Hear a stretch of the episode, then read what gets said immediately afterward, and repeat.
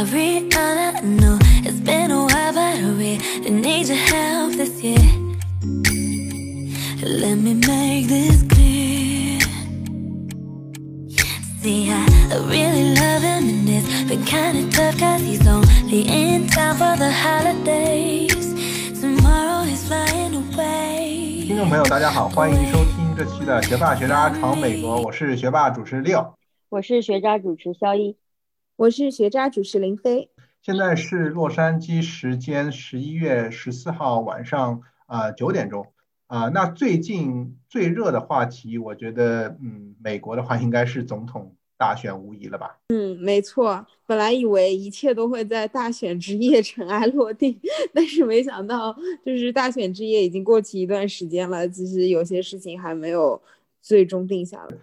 那我们这次的话，首先一个话题的话，想给听众朋友就是聊一下，就是我们上次聊的两个就是加州的提案一个是16号法案，一个是22号法案。那上期节目我们也聊到这两个加州法案实际上是对我们的影响更大嘛，然后我们也通过了整期节目给大家科普了一下16号的平权法案和22号的应该叫那共享经济的一个法案吧。那不知道两位同学林飞和肖一同学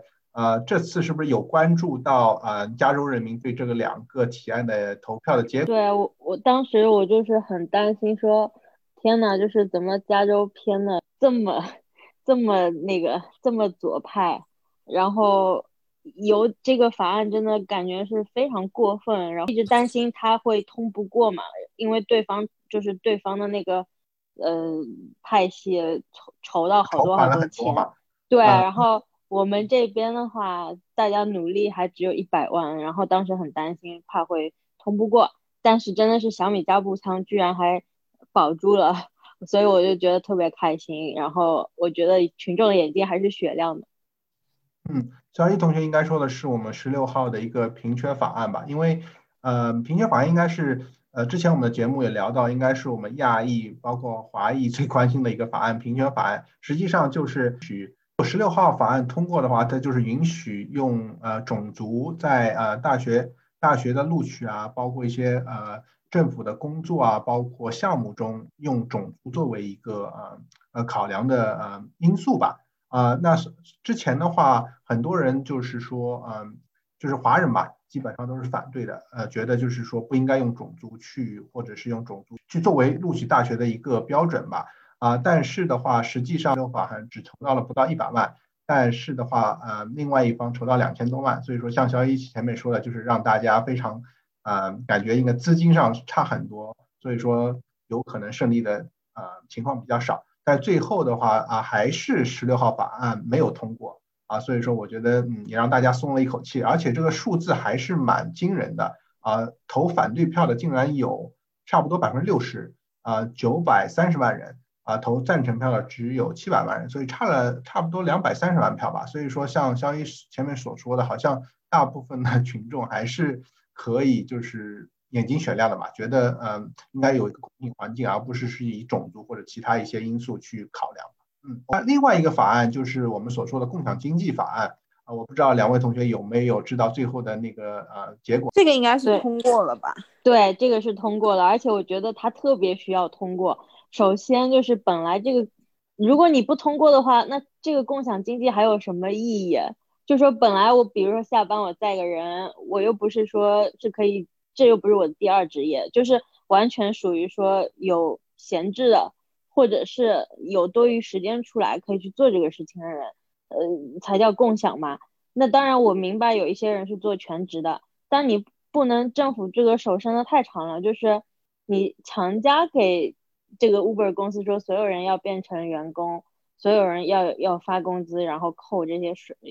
工资税，我觉得这个有点太扯了，什么 payroll 上面，否则以后我们连 Uber Eats 订餐这些可能在加州都不会有。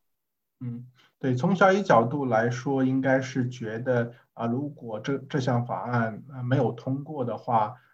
就是说这些共享经济的模式会被打破相当于出租，就是像 Uber 或者 Lyft 这样公司就变成出租车公司了嘛，就是养着员工了，所以说有可能他们的一些新颖的模式会被打破所以说小一同学还是支持科技公司。所以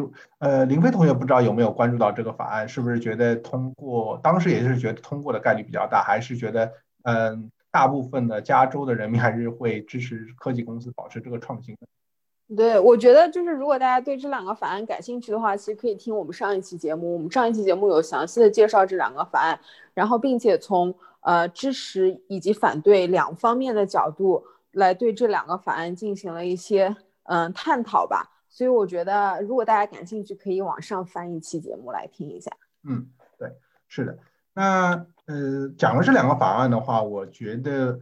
这期节目我们的一个重点还是想聊一些不一样的话题吧。就是说，因为我觉得总统的话题应该是最近大家聊的比较多的，但是我觉得我们还是聊一下我们现在亲身经历的一些事情，而且这个话题我觉得有可能比总统大选对每个人的影响更大吧。那首先我们要引出这个话题的话，我们应该先请我们林飞同学讲一下他最近的一个惊心动魄的一个对，就是虽然这个故事说起来惊心动魄，但其实我身处其中的话，当时只是觉得有点迷茫不知所措，只不过事情经历过后回想起来就觉得心有余悸，有些后怕。就是整个事情是这样的，我就可能之前一直听我们节目的小伙伴都知道，就是我可能是7月中旬7月底的时候从洛杉矶搬到了洛杉矶旁边的一个县叫做橙县当中的一个城市叫做尔湾，然后我7月中旬搬过来，然后到现在大概已经有3个多月4个月了吧。然后就在2个礼拜之前的一个星期一早上，我正在和客户开会，正在工作，然后我的手机突然接到一个emergency alert， 就是一个紧急的一个警报，说周围正在有山火蔓延，你需要赶紧从你的房子当中强制撤离，是政府发出的一个强制撤离警报。但是我当时从我坐的位置的窗户上看去，外面的天还是蓝的，就是一切非常正常，并没有任何发生大火的迹象，所以我当时就觉得不可思议，就在网上搜索了一下，不过确实就是在尔湾周围的山上发生了一些森林大火，然后这个森林大火其实已经蔓延的非常迅速了，它离居民区其实中间只隔了一条高速公路的距离，而且大火的火势非常凶猛，并没有能够得到控制，所以那个火几乎有一些要穿过这个高速公路向居民住宅区域涌来的一些趋势。所以我当时赶紧就是收拾了一些行李，可能打包了一些衣服啊、洗漱用品啊等等之类的，然后把家里的电闸、电源全部都已经关闭之后，我就急急忙忙从家里离开了，准备去找我的在洛杉矶的朋友，可能先到他们家去住一段时间吧，也不知道自己什么时候能回来。然后当我从家里出去准备上高速公路去洛杉矶的途中，我发现高速公路入口已经排满了长长的一条车龙，就是可能我们周围所有大部分的一些邻居也收到了相同的紧急撤离警报，然后大家都纷纷打包行李，然后从自己家里出来，然后可能去其他的朋友家或者亲戚家之类的，可能去避火避难这样。我可能在朋友家从礼拜1待到礼拜3，然后礼拜3之后才接到消息说火势已经控制住了，然后大家可以回到自己家中，就是尔湾已经安全了。然后经历了2天惊心动魄的经历之后，我才从洛杉矶回到了尔湾家中。当然啦，就是非常感谢尔湾这边的消防人员，大火就是没有蔓延到居民区，没有产生人员伤亡，也没有产生房屋的损失，就是大家还是安全的。但是当你看看周围的山的话，其实已经看到就是这些山其实很多树木都已经烧毁了，然后山就已经光秃秃的，就是很多地方都已经黑了。就是你可以看到大火留下的痕迹吧。所以想一想，当时火的情景应该是非常心有余悸、惊心动魄。我感觉我说了好久、好长的一个故事。对啊，对，听林飞这么一讲，我觉得也是，因为之前会听到过，加州每年都会有山火嘛，但是真正的就是今年感觉，第一个特别严重，第二而且对居民的生活，就是我们身边包括自己包括其他人的影响也特别大，而且之前就听说会有就是撤离的警告，就是说但是没有真正撤离的一个像林飞这样说的，就是强制撤离。所以说当时就是应该也就2-3周之前吧，我周围很多朋友住在尔湾的，然后也当时就是觉得这个还是蛮严重的，所以说我当时也问了林飞，然后林飞也是被强制撤离，所以我觉得以前就是觉得好像这个没有这么严重嘛，就觉得离我们还是比较远，但今年好像第一次发生在自己身上。对，感觉还是挺惊心动魄。不知道，我们肖一同学是不是当时也是问了很多周围在尔湾的，朋友，是不是很多人也受到影响，被强制这个撤离的？对，我看到那个新闻，然后我马上就想到，哎呀，我还有某亲戚，我还有某朋友都居住在尔湾，然后我就一圈问下来，发现就只有一个人，因为他家就是正好在撤离的边缘地带。其他人都被要求撤离了，然后我心里就在想，哇，真的好严重。后来我就在朋友圈看到一个视频，就是那个天空已经完全是特别特别红，然后风特别大，那个小区就简直全部都是能见度很低的那种状态。然后我当时就吓坏了，我想说，哇，这个山火真的比我们这边都要严重很多。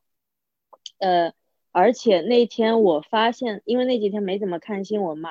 我早上起床的时候发现我们住的这边有好多好多灰，就是包括车上啊，然后屋顶啊，包括就是地上，然后我就觉得特别奇怪，我们周围没有地方着火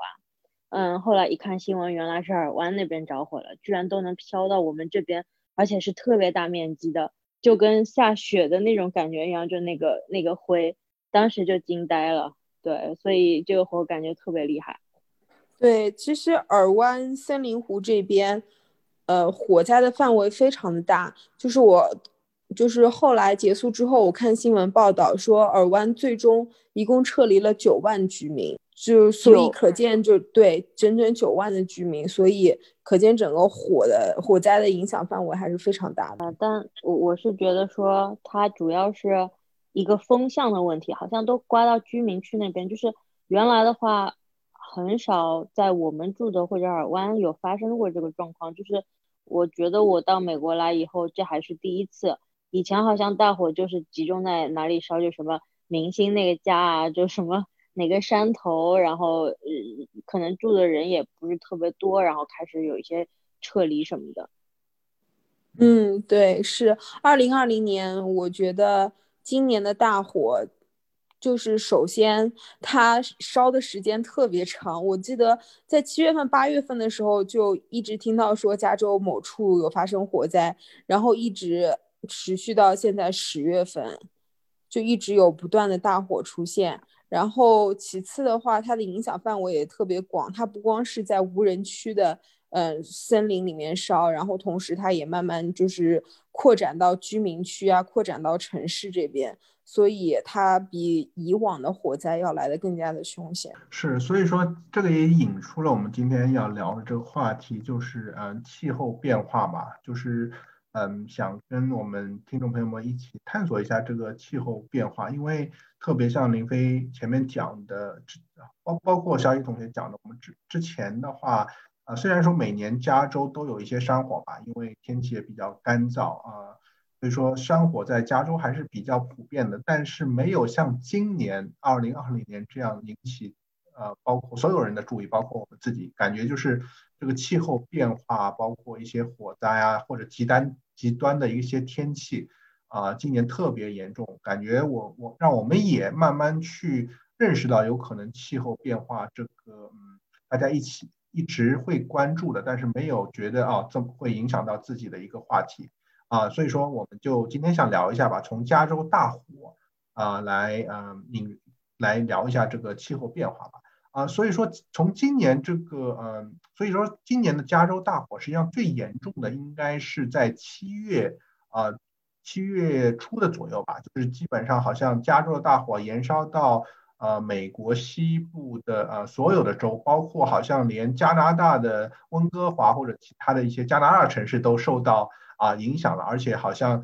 在朋友圈中也有很多照片，好像就是旧金山那边感觉跟火星的那种黄色的天气，我不知道两位是不是从那时候就感觉这个极端天气今年是特别的严重。对，今年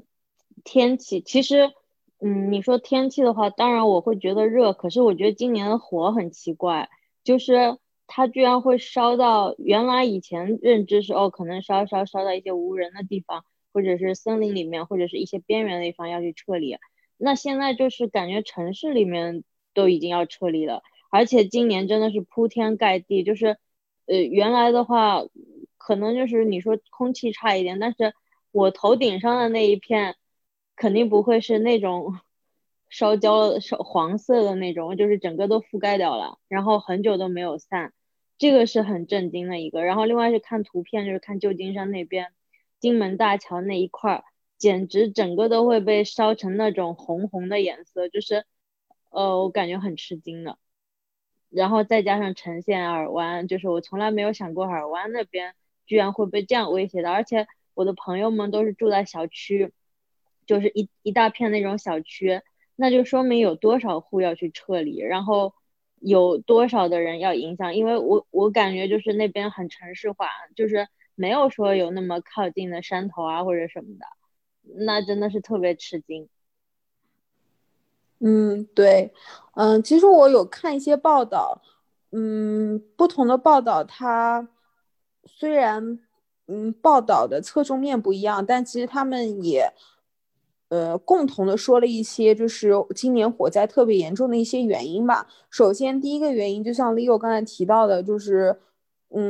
气候变暖是一个非常大的原因。就我有看过一个数据，加州历史上最热的10天当中有9天出现在2000年之后，就可以看见就是2000年之前跟2000年之后它的气温是逐渐在升高的。我们其实也可以感受到，就是今年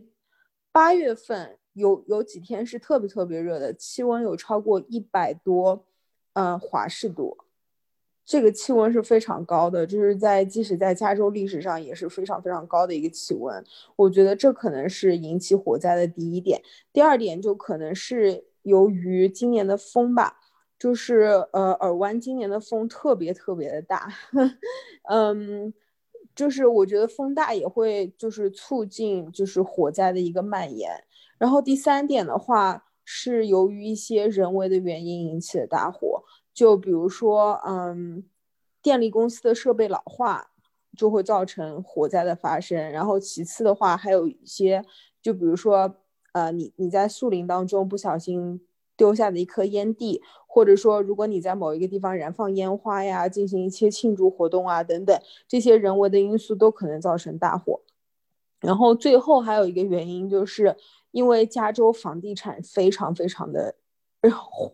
房市非常的热，就是加州的房价也非常的高我相信这点大家都是知道的。但是房价这么高，但是地又是有限的，就是当你把市中心等等所有的地都已经开发完了之后，你去哪里造房子呢？就只能慢慢把房子造到离树林离森林离山越来越近的地方去，就是它的房子逐渐向那些森林或者像山地这边蔓延。但是那些地方其实又是火灾频发，就是非常容易造成危险的一定的区域。就是虽然政府有条例规定说你可能不能在这些地方建房子，或者不鼓励你在这些地方建房子，但是很多人一些开发商他宁愿背负着这样的风险在这些地方进行房屋的建造开发，也有一些人他可能贪图一些便宜的房价，他愿意搬到这些地方去，所以其实他们也就成为了火灾发生之后最容易遭到攻击的一些对象。所以种种原因吧，我觉得都会造成就是2020年的大火，它其实受灾的面积就会非常的大。嗯，对，非常同意林飞所说的这些因素吧。我个人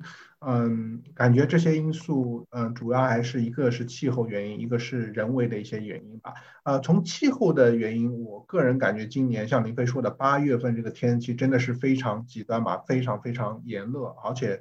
有非常多的日子都是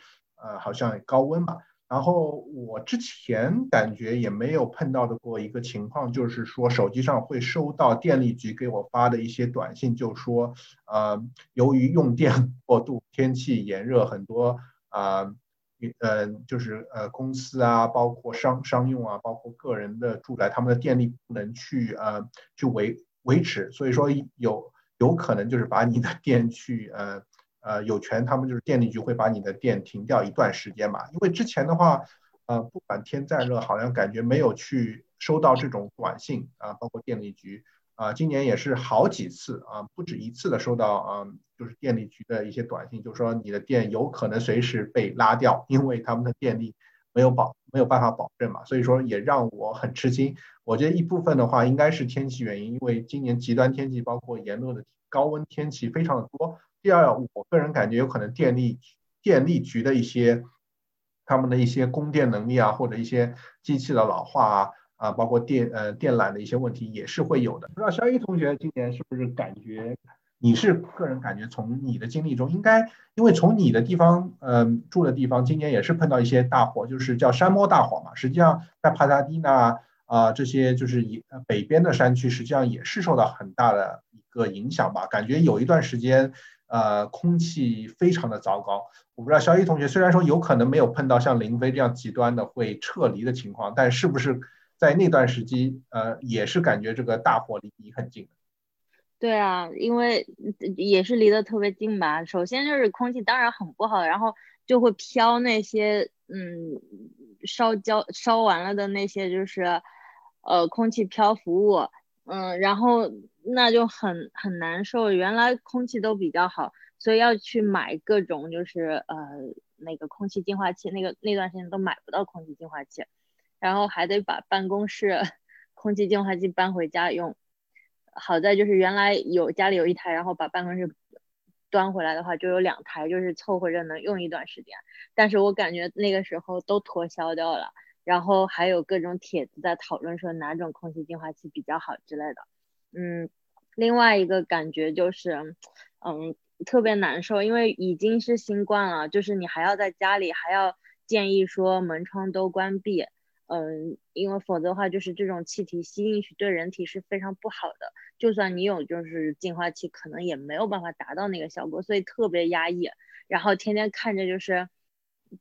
也不能去院子里，然后你看你天上那片天就是特别的黄，然后就感觉心里好难受啊。对，当然我开始就是也想说又大火了什么，因为感觉这几年也都有大火，但是后来人家陆续都来问了，就是发信息，可能一些国内的亲戚朋友，甚至于说是在其他地方的那个其他州的朋友会问说，哎，你们那大火怎么样？好像很严重。我说还好吧。然后刚说完这个，就可能有些人就要被撤离了。然后其实有，如果说那有一个晚上如果风向比较不好的话，要吹向居民区这边的话，那实际上是很危险的，就很多人都要撤离。而且我们都可以看得到是哪里在烧，就是有一大处的那个烟在那个山的后面。包括说我就是临近城市的一个朋友，他们家里就是隔几天在那个2楼的窗户上还能看到山火在山上烧，就是说火焰山那种感觉。所以就是真的离得非常的近，然后你肉眼可见的程度。对，特别的，真的是特别的无语。对，因为从我来到加州这么多年，我真的是感觉2020年这个山火真的是最严重一年，包括对居民的影响也是最直接的。所以我个人感觉主要原因像林飞说的，一个是气候的一个变暖嘛，应该跟气候原因，一个也有可能是一个人为的一些因素，包括有可能也是一些对加州森林的一些管理的原因吧。我不知道两位对这个主要的一个今年这个2020年的原因的话，是觉得有可能是人为更多，还是跟气候变暖的一些气候原因会更多？我知道我们这边的山火山猫这边好像是因为有一个人他家里开性别派对，就是小孩快要出生了嘛，然后他们放烟花，然后就引起了那个山火。就是我觉得应该大部分来说人为的因素比较多吧，但是你看这个天气很干燥，然后呢你就是有一点点零星的那种火的话都很容易燃起来，那其实是很难防的。当然还有一个就是可能那种什么电力局的电线老化、设备老化，那这个也是非常引起大火，所以我觉得这个真的非常难避免。以前可能大火并没有像现在的就是这么频繁，然后甚至更靠近于居民区，但是我觉得这是一个风啊，然后是天气啊各方面一个结合的因素，当然气温也变高了。可是人为因素占蛮多的，就是我觉得占比较大的一部分。是人为因素，我看有一些报道说人为因素可能会达到90%以上这么大的一个比例，然后其余的话可能是有一些自然因素吧，就比如说刚才肖英你说到的，可能它的气候比较干燥啊，气温比较高啊，还有其实这段时间雷电也频发，就是雷电经常发生的话就会导致森林大火的发生。对，因为从客观角度来说，加州这个阳光地带实际上是温度比较高，降水也比较少嘛，然后是植被容易比较干燥缺水，所以说很容易发生火灾。所以说我觉得客观原因还是有很多吧，就是加州这个大火。那我们从加州，从跳出加州，如果从今年的从加州跳到整个全球的话，实际上今年极端气候还是有非常多的，比如说1月初的话有澳大利亚有很多那个森林大火吧，后来还是国内实际上好像有一段时间也有洪水灾害，包括世界各地包括亚马逊丛林也是有大火。所以说不知道两位是不是从全球的这个角度，现在也是越来越听到各种各样的极端气候的很多出现了，感觉的频次比以前的话会多。是，原来真的感觉说没有这么频繁，而且你看今年就是哪里都在着火，比如说像你说的就是就是澳大利亚，然后包括亚马逊啊，然后各个地方。但是澳大利亚的话我不是很清，但亚马逊好像是他们的政策的问题，就是都是什么砍树啊、伐木啊，就是伐林，然后去那个烧，就是烧好多，然后好像是因为这个原因就烧进去了。就是当然我没有就是很详细的去看啊，但是好像是因为当地的有一些政策导致的这个问题。那我觉得这个气温变暖肯定是有影响的，就是说它会加速，因为火它窜起来很快嘛，如果你这个气温高或者是风力大的话，那它发展的速度就很快，就势必是很难扑灭的。对，而且包括说新西兰就是也有一些什么大水的情况，所以我觉得今年真的是什么东西都赶在今年。对，就是其实这次发生在我身边的一个森林大火，让我对环境保护这件事情有了一件切身的体会吧。就是撤离之后回来的，回来之后有一个周末，我去家附近的一座山上，徒步，那座山其实离我们家非常近，就是你穿过一条马路之后，你就可以，就是开始那个徒步，就进入那个山了。然后我进入那个山之后，我就整个人充满了震惊，因为那个山原来长满了树，长满了草，就是绿油油的，到了秋天的话可能会有一些秋叶啊、黄叶啊之类的，就特别漂亮。但是现在那个山真的就已经全部被烧得黑乎乎的一片，就你可以随处可见就是地上有各种各样烧焦的树木，烧焦的仙人掌，就满眼全部都是黑色。我从来没有看到过这么多烧焦的树木，烧焦的树枝就这么躺在地上。我都不知道那个山什么时候会恢复成原来的样子，还是它就会一直这么光秃秃黑乎乎的下去。然后那个山其实离居民区非常非常的近，就离着非常窄窄的一条马路。我都很难想象，如果当时救火人员他没有把这个火势控制住，如果当时那个火它就烧过了那条马路，烧到了居民区当中任意一座房子，将会造成什么样的后果。就是那个场景真的是触目惊心，就一直刻在我的脑子里，让我对环境保护这个词就第一次有了这么深切的一个感受。所以我就觉得我们真的应该做一些什么东西，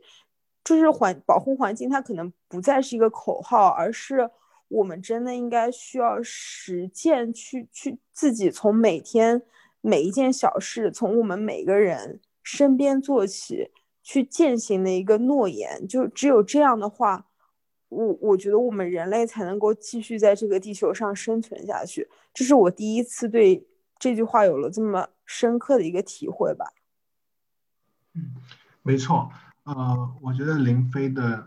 这个经历也是很多人的一些经历吧，就感觉以前没有感觉这个环境气候变暖啊，包括一些极端天气会对我们有这么多直接的一些影响吧，所以说也没有一直说听着这个口号吧，要就是保护环境，要注意这个气候变暖的一些，但是感觉发生在自己身边的一些例子还是比较少，所以说也没有这么重视。但是我觉得2020年对我们很多人类的一些极端天气，包括很多一些影响，让我们去重新审视了有可能这个环境保护还是非常重要的。因为只有保护好我们的环境，才能让我们的这个人类继续往前进嘛。对，那我不知道两位有没有听说过有一个就是全球的一个就是环境保护的一个协定嘛，叫巴黎协定。我有听说过，就是美国退出的那个什么，是的，川大爷退出的那个，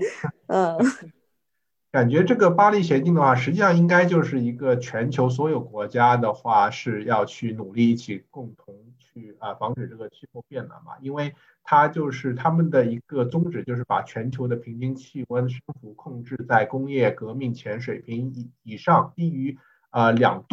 摄氏度之内，并努力将气温升幅限制在工业前水平以上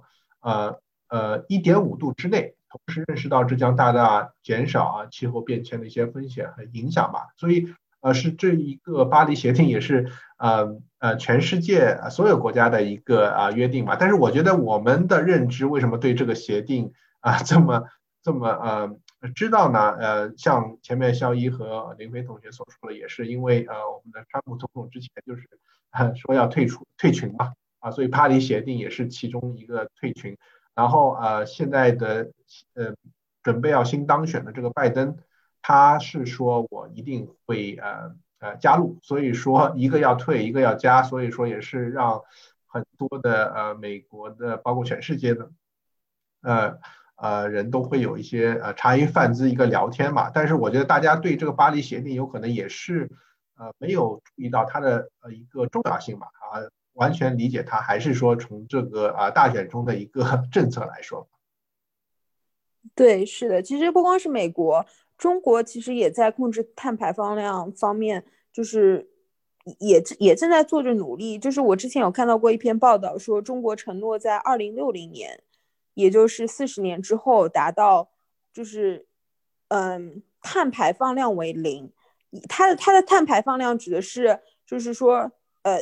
因为你会种植绿化嘛，所以说你会有碳吸收，但是同时比如说你可能有工业啊，可能有汽车啊等等，它就会有碳，就是会产生一些碳排放量，但是综合来说你的碳排放量净值为0。这是中国承诺的到达2060年的一个目标。我觉得不管就是这个承诺能否达到，或者说会我们需要做出什么样的努力，但是我觉得有这么一个目标，就是现在朝着这个目标迈进，我觉得这就是一件很好的事情。嗯，对。那我们这边就聊一下，林飞也说了，有包括中国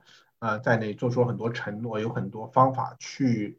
防止这个气候变暖吧。那我们就聊一下我们就是普通人，或者是一些就是说不管是国家他们的一些对策吧。那我不知道对我们来说影响最大，实际上也是我们加州的，他要去应付全球变暖，包括气候变化，所以说他提出了一个，应该也是上个月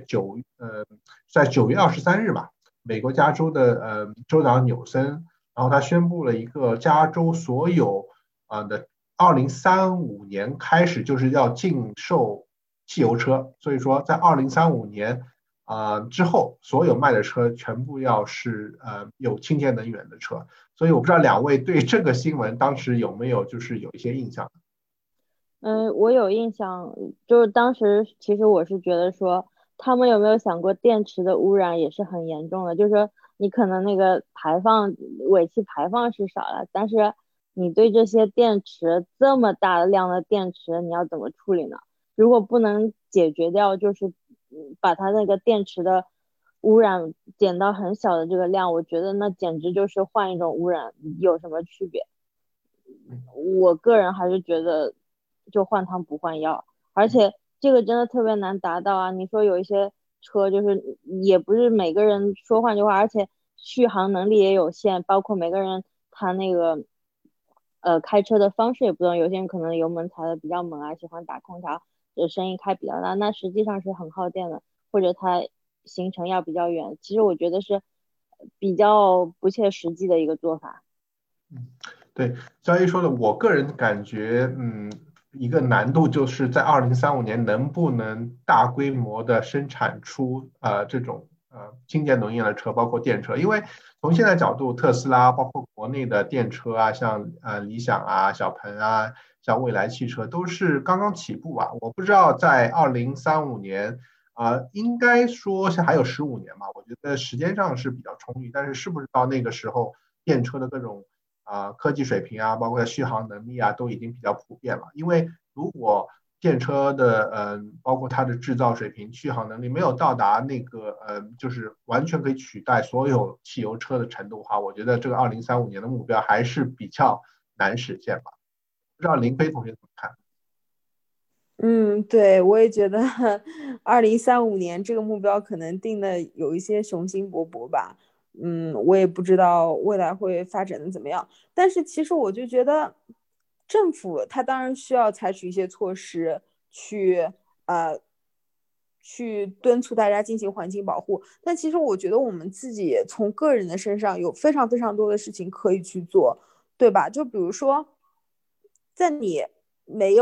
可以步行或者可以搭乘公共交通的时候，你就没有必要去开车。当你可以就是骑自行车到达某一个地方的时候，你可能就没有必要就是开着车去那个地方。就我觉得尔湾是一个对自行车非常友好的一个城市，其实在这边有非常多的人，他平时出门的话都是通过自行车作为一个代步工具，我觉得这就是一个很好的方式。那其次的话，我觉得大家也可以通过节省一些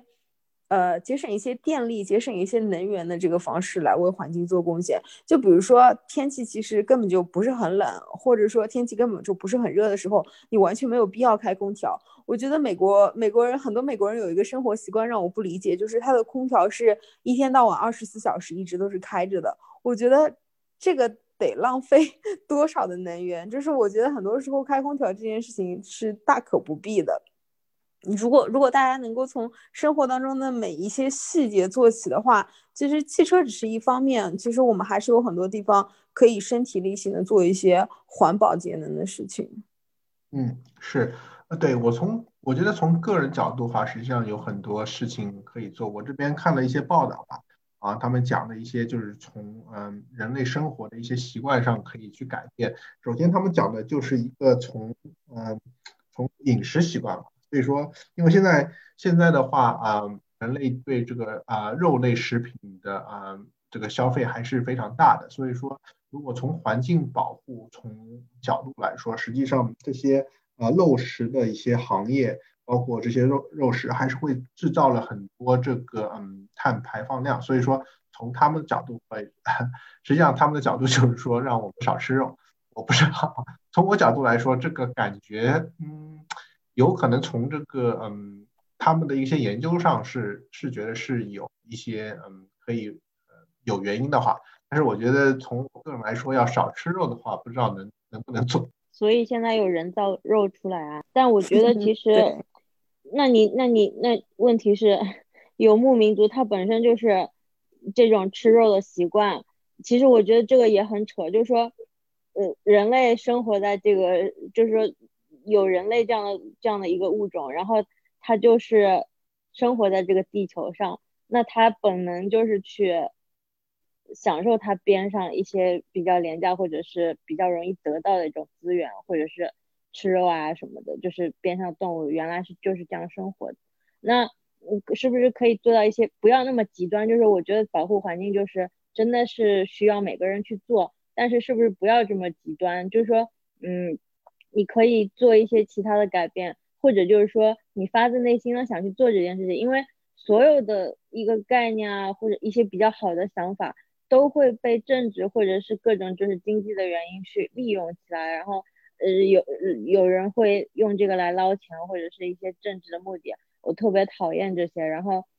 我原来去新西兰的时候我就觉得他们真的特别热爱自己的环境，就不管是旅游或者是干嘛的，他都会去考虑说要不要去做这个，要不要去就是如果我改造了某一个东西会有什么样的后果。那他们也养很多牛啊，他们也养很多羊啊，就是我不觉得说他们吃肉会或者是就是吃这些牛肉会有什么问题，他们的环境也还是很好啊，就是说这个东西你怎么去解释呢？那所有人不吃牛的话，那这些养牛的那个牛场不都倒闭了吗？然后那这些人又去干什么？或者说你不吃牛只吃豆子吗？然后摄取蛋白质，我不知道这可不可行。就是我觉得本身人类就是从开始到现在吃这些肉啊，包括植物啊，就各方面就是一定是因为有它就是一个就是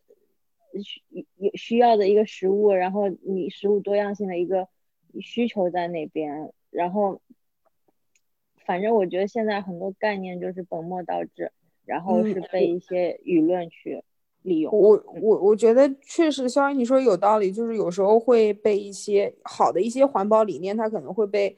政治啊或者被经济等等的利用，但是我觉得就是可能没有那么极端嘛，就是这个倒不是说大家啊完全不要吃肉了，只不过你在做这件事情的时候你需要意识到说，哎，这件事情它可能对环境是有负面影响的，所以你可能需要有这么一根弦在那边绷着，然后在你能力范围之内你尽量选择一些自己能够做到的力所能及的适合自己的一些环保的方法。对，比如说我觉得是就是那个养牛的话，它的确好像牛的那个好像它的屁什么的会对大气造成很大的很大的影响，所以我会可能下意识的稍微少吃一些牛肉，那我可能就是吃别的肉多一点。但是其实你养鸡养鸭养猪养羊哪一种就都会产生一些就是相应的说有污染，可能就相对少一些。那我也需要蛋白质，我不可能一直吃豆子，我受不了。我也是需要就是吃一些就是肉啊什么，那我觉得这个还是需要有。我个人还是觉得我可能你说自私什么的，但是不好意思，我已经就是人类已经进化这么多年，就是他已经有一个这样的习惯，那除非就是大家都不吃，那我觉得好像不是特别有这个可能性，所有人都是素食主义。我觉得两位都说的非常有道理，感觉就是说很多环境保护是需要做，但是不能把它带到一个极端化吧。包括这次总统大选中的一个环境保护，我觉得也是一个可以值得大家思考的问题，包括就是川普他还是支持就是美国的一些传统的一些行业吧，就是让他们去开采，但是没有去注重它对一些环境的影响啊。另外一边就是拜登的话，他会就觉得应该要慢慢去淘汰这些传统的一些就是石油行业啊，或者是一些其他的传统的能源行业去花很多钱去投入这些新型能源吧，绿色能源和再生的能源但是说实话这也是个双刃剑吧，没有一步到位可以完全去把这些传统的一些石油啊包括能源全部去转换成新能源，因为我感觉这也不是一天可以做到了，包括中间也是有很多利益，所以说我觉得环境保护中还是有很多很多的难题完全不可能一步登天，也是有很多双刃剑，所以说我是觉得像两位所说的我们要注意这个概念，要去慢慢去找出很多解决方案，但是很多解决方案不能走极端，包括现在很多一些观点吧，都不知道两位有没有听到过欧洲的一些像瑞典的就是环保少女的一些话题。对，环保少女她本身就是我觉得很激进，就是她不管她的发言她的愤怒，就是其实理论上来讲我觉得就是她可能并没有切实的去做过什么，只是说有发言然后有抗议就是我说没有投入到真正去做一些环境保护的问题，就比如说像中国我们不是有什么沙漠，就是把沙漠都改成绿洲这种事情嘛有当地的农民就是大家都植树造林什么的，就是完全改善了这个环境，那我觉得这种就是非常值得尊敬的一个事情已经胜过就是所有的那些反抗啊或者抗议啊什么。当然环保少女也有它好的一部分，就是它让人家意识到说这个保护环境是重要，只是就是太极端了，然后好像很多愤怒，我不太喜欢看那个。当然最近又出现一个德国的那个就是跟环保少女相反对的，他说他是环保的实际就是要叫环保 realistic 的那种代表派，所以他的观点呢就是比较温和一点，他就意识说人家要就是重视，但是不需要这样子这么愤怒然后去这么样的反对啊干嘛的，因为人就是也需要一些就是自己获得一些能源的那个权利嘛。然后另外一个就是他提到一个比较好的点是，比如说我们要提倡清洁能源，那有一些大的那个公司或者工厂，它为了降低成本势必是要去把这部分放到那个发展中国家，就是有另外一部分的地方的人总会没有办法去保护到环境，那其实这个是没有区别的，只是换一个地方。另外一个呢就是提出这个问题的这个环保少女的，她本身身在一个非常发达的国家就是瑞典，但是你想想看像他这种理念在非洲我们连吃都吃不饱的情况下，连能源都没有那么多的情况下，他们能做到这个吗？他们能全部都去吃素吗？我觉得这个是非常不切实际的，他没有看过其他贫苦的地方人家在遭受什么，能不能去达到这个，就是不知世界疾苦，就生活在自己这一方小天地里面，更何况他原来去参加一个什么峰会或者讲座，他就是为了体现自己就是环保的这个概念这个理念，他就是不要坐飞机，就是坐船，就是那个用一种节能的方式去到达目的地，但是后来人家计算了一下，他把这个船开回去的话要用到更多的能源，实际上是一点都不环保的行为。所以我觉得他可能去体验一下真实的生活，去体验一下其他生活在就是比较边缘比较第三世界的那些国家，然后再来去看看自己这些言论到底是不是真的有作用，就是说是不是真的可以帮到所有的人，不管是发达国家还是发展。对，我觉得肖一说有道理，就是你与其大声的谴责，你还不如实际的做一些事情，就是虽然你不能完全解决这个问题，但至少也要做一份贡献，而不是单纯在那边谴责。而且我觉得谴责的话，就你好像站在道德的制高点，但是其实你也是人类的一部分，你也是这个环境污染的原因之一。就是你其实我们大家都是恶的一部分，就是没有谁比谁站在道德更高的制高点上去可以谴责其他的人。其实大家都是一样的，我们都有自己没有做的很好的一些地方。对啊，更何况我觉得生活已经很不容易了，干嘛要有这么多的愤怒？就是我看到他那个，我都觉得哎呀，我真的不太想看这些新闻。我就知道说他就是每天好像非常愤怒那样子，然后罢课啊干嘛的。而且就是我觉得他真的是被政治利用了，就是你就是一个政治的博弈，包括就是世界几个国家就是关于一些那个清洁能源或者是那个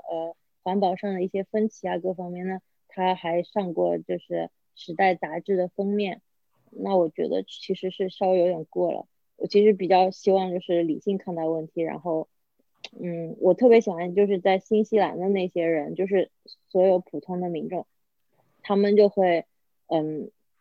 就是打心底里的想要去热爱这个环境，有哪些东西可以做，哪些东西不能做，就是非常的自觉。然后就是跟环境有一个好像有一个很好的沟通，就是我可以利用这些环境，比如说我们可以去看虫洞，他们会安排一些旅游的路线，可是他不会去破坏它，然后会去做一些很好的防护。这个其实是我们真正应该学习的，我觉得也是比较实际的一个解决。那其实说到底，我觉得可能还是跟人类的欲望有关系吧。如果我们没有那么多的欲望，那么可能我们就不需要生产这么多东西，我们也可能就是可以忍受生活当中的不便利。就是你看，就是你单纯的看快递产业、外卖产业，就是你看我们就是由于 COVID-19 大家所有的人都关在家里，你每天就是需要在网上购物就是买多少东西，然后需要有多少快递送到你家。而那些快递就是仅仅一个很小的东西，它会过度的包装，它里面会塞非常非常多的泡沫，然后用非常大的纸盒来替你包装。那仅仅是你一个人就需要买这么多东西，那么就是美国这么多人，全世界这么多人，就会浪费多少纸张或者多少的能源去把这些东西送到你的手上。就是如果我们不去过度的购物，不去过度的消费，那么是不是我们也能在节能环保上面做出一些相对而言的贡献？还有外卖，就是真的很触目惊心，就是一份一份的食物被塑料盒、泡沫盒打包，被纸盒打包送到家里。然后那些一次性筷子、一次性汤匙等等，就是这些垃圾我们每天要产生多少？就是当我看到那些外卖盒子的时候，我真的觉得很痛心。的确是的，就是就是外卖这个事情得好好解决一下，我觉得就能帮助环境好很多。但是目前来说，现在只是没有什么好的替代，还是很多塑料袋、塑料盒子啊。然后对，我觉得特别就算是纸的盒子吧，浪费还是很严重的。对，是的。然后我们还在追求更多更快，对，我觉得这真的很讽刺。对，所以说听上去实际上环境问题的话是一个很现实的问题，但是我觉得也是现在没有一个很好的解决方案吧。我觉得实际上大家都是在讨论，我觉得但是还是说要有实际行动。国家层面从大局来说，巴黎协定是一个可以让所有全世界的国家想出一些比较好的对待环境变化的一些方案吧。那从我们小的地方，就是我们每一个人的话，我觉得也是要去考虑这个问题。我觉得之前我们也真的没有考虑，只是想就是从生活角度，生活更方便啊，或者是更舒适啊，所以说我们会有外卖啊，也会去买啊，但是其中的求啊，包括气候啊，都是会带来更大的一个负担吧，啊，所以说今天也是想通过这个节目给大家聊一下我们的一些想法吧，但是我是觉得很难去找到一个目前来说很好的一个方案，但是呢，环境保护会成为一个越来越热的话题，但是不只是停留在口头上啊，我觉得更重要的是让大家去意识到这个问题，然后有一些实际的行动。因为今天聊这个话题，也是因为林飞的这个被大火影响，这个悲惨的遭遇。对，然后我们自己实际上，肖一同学和我也是今年整个加州的人民吧，都会感觉这个气候变化，包括一些大火啊，包括一些环境的问题，对今年的话特别特别的深入人心吧，我觉得对我们一些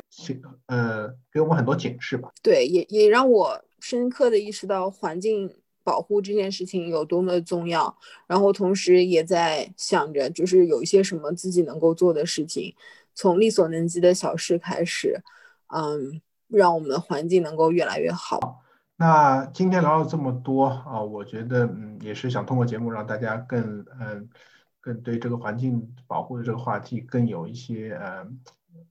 兴趣吧啊，所以听众朋友，你们如果对自己如果对这个环境保护的这个有一些自己的看法，或者是你们也像林飞这样会受到一些影响，也可以在我们这个节目下面留言吧，因为我觉得环境保护现在感觉真的是人人有责吧。那讲了这么多，这就是我们这期的学霸学渣闯美国。I Ariana, I know it's been a while, but I really need your help this year. Let me make this clear. See, I really love him, and it's been kinda tough, cause he's only in town for the holidays.